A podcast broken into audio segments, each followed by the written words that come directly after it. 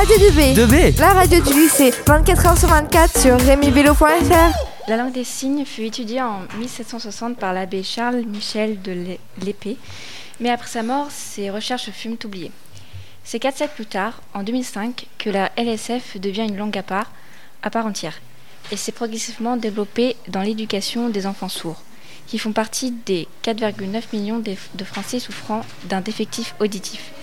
En 2014, elle est pratiquée par environ 169 000 personnes dans le monde, dont environ 100 000 en France.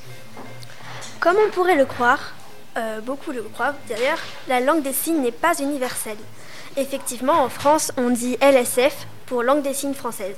Mais au Royaume-Uni, ce sera la BSL, excusez mon anglais, pour British Sign Language. Il y a aussi la DGS en Allemagne ou la SASL en Afrique. Normalement, chaque pays a sa propre langue des signes. Nous sommes de retour sur Radio 2B pour l'interview de Constance. Bonjour Alice, alors dis-moi, comment la langue des signes est-elle apparue dans ta vie? Bonjour, euh, la langue des signes est apparue dans ma vie avec la naissance de mon petit frère. Effectivement, ma mère avait entendu dire que les bébés apprenaient plus rapidement le signe que la parole, et que cela facilitait donc leur communication. Et d'ailleurs, le métier d'une amie à ma maman est justement l'apprentissage de la langue des signes. Nous lui avons donc posé des questions et demandé de nous apprendre deux trois signes. Nous avons rapidement maîtrisé les signes de base que nous avons ensuite appris à mon petit frère. Et comment vous lui avez appris? Alors, nous lui avons appris assez facilement d'ailleurs. Euh, nous, a, nous lui montrerons les signes qui correspondaient à un objet et après on le nommait aussi par la parole. Par exemple, pour un gâteau, nous prenions le gâteau, nous lui disions que c'était un gâteau et on lui montrait le signe. Il a très vite utilisé le signe pour communiquer avec nous et ça a effectivement été très utile. Super intéressant. Comment et pourquoi as-tu décidé de continuer du coup la langue des signes suite à ça? J'ai décidé de continuer la langue des signes car je trouvais ça vraiment très intéressant et enrichissant. Je me suis dit que ça pouvait ne m'être que bénéfique et euh, cela correspond aussi avec le métier que j'aimerais pratiquer plus tard. Depuis que je suis toute petite, j'aimerais travailler avec des enfants en situation de handicap et euh, je pourrais donc m'orienter plus particulièrement vers les enfants sourds. Et comment arrives-tu à évoluer? Sachant que je ne côtoie aucune personne sourde, je n'évolue pas autant que ce que j'aimerais, mais ça n'empêche pas le fait que je connaisse énormément de signes et que je sois super motivée à continuer mon apprentissage. En un an et demi, je suis pas loin du niveau A2 en langue des signes. Je m'entraîne donc seule chez moi, où j'apprends quelques mots simples à mes amis pour pouvoir communiquer avec eux en langue des signes. Et après, c'est surtout de la mémorisation. Félicitations. Je vais donc passer à l'interview d'Erika et de Théanie. Donc, comment avez-vous euh, commencé euh, la langue des signes? Euh, C'est notre amie Alice Leroy, présente avec nous, qui nous l'apprend pour qu'on puisse communiquer durant les cours sans faire de bruit. Et c'est pour elle aussi parce que ça lui, entraîne, ça lui fait comme un entraînement au quotidien, même si on n'utilise que très rarement. Est-ce que c'est facile à apprendre? Bah, Nous trouvons que la langue des signes n'est pas une langue complexe, elle est accessible pour tous, elle demande juste une bonne mémoire et une bonne manipulation des gestes et des signes. Et vous connaissez environ combien de mots? Ce n'est que récemment que l'on apprend la langue des signes. Alice nous apprend quelques mots quand on a le temps. Nous connaissons les mots basiques comme travailler, une histoire, merci, bonjour, au revoir ou avoir froid pour les utiliser lorsqu'on ne veut pas parler ou quand on ne s'entend pas. On connaît à peu près une vingtaine de mots.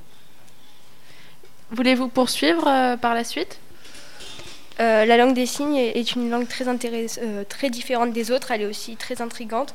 Euh, je pense continuer parce que la langue des signes m'intéresse, mais aussi parce qu'elle pourrait être utile lors d'une discussion avec un malentendant.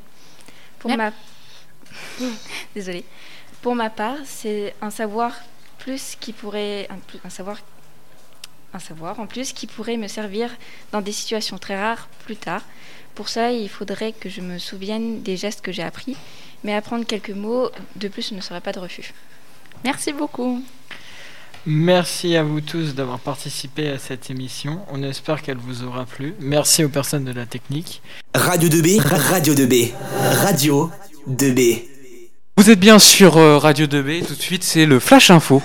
Vous écoutez Radio 2B, la radio du lycée Rémi Bello.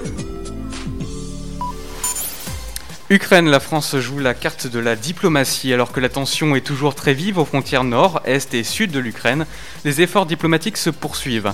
L'Elysée estime qu'il y a encore de l'espace pour la diplomatie et pour la désescalade, tout en reconnaissant que la situation est très volatile. Pour la France, l'apaisement pourrait passer par la relance du format Normandie, un article disponible sur le site de RFI.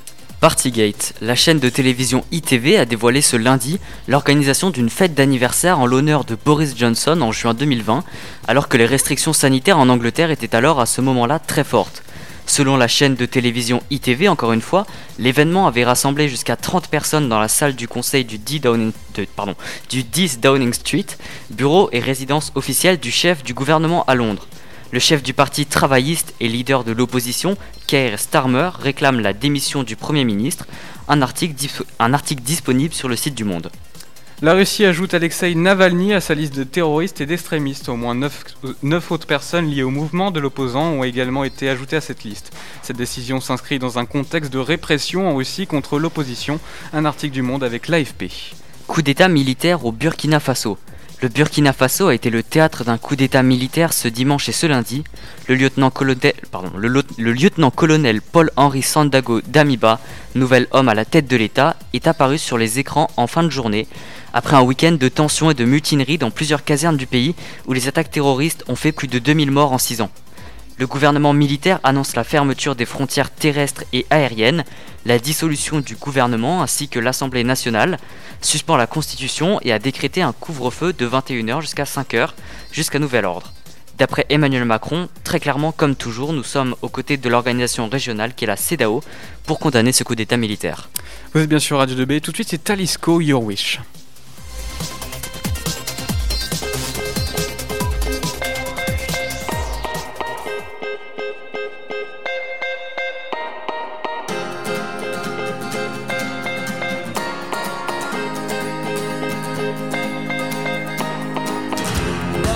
is the day time to forget comes. Leave far away, another day comes.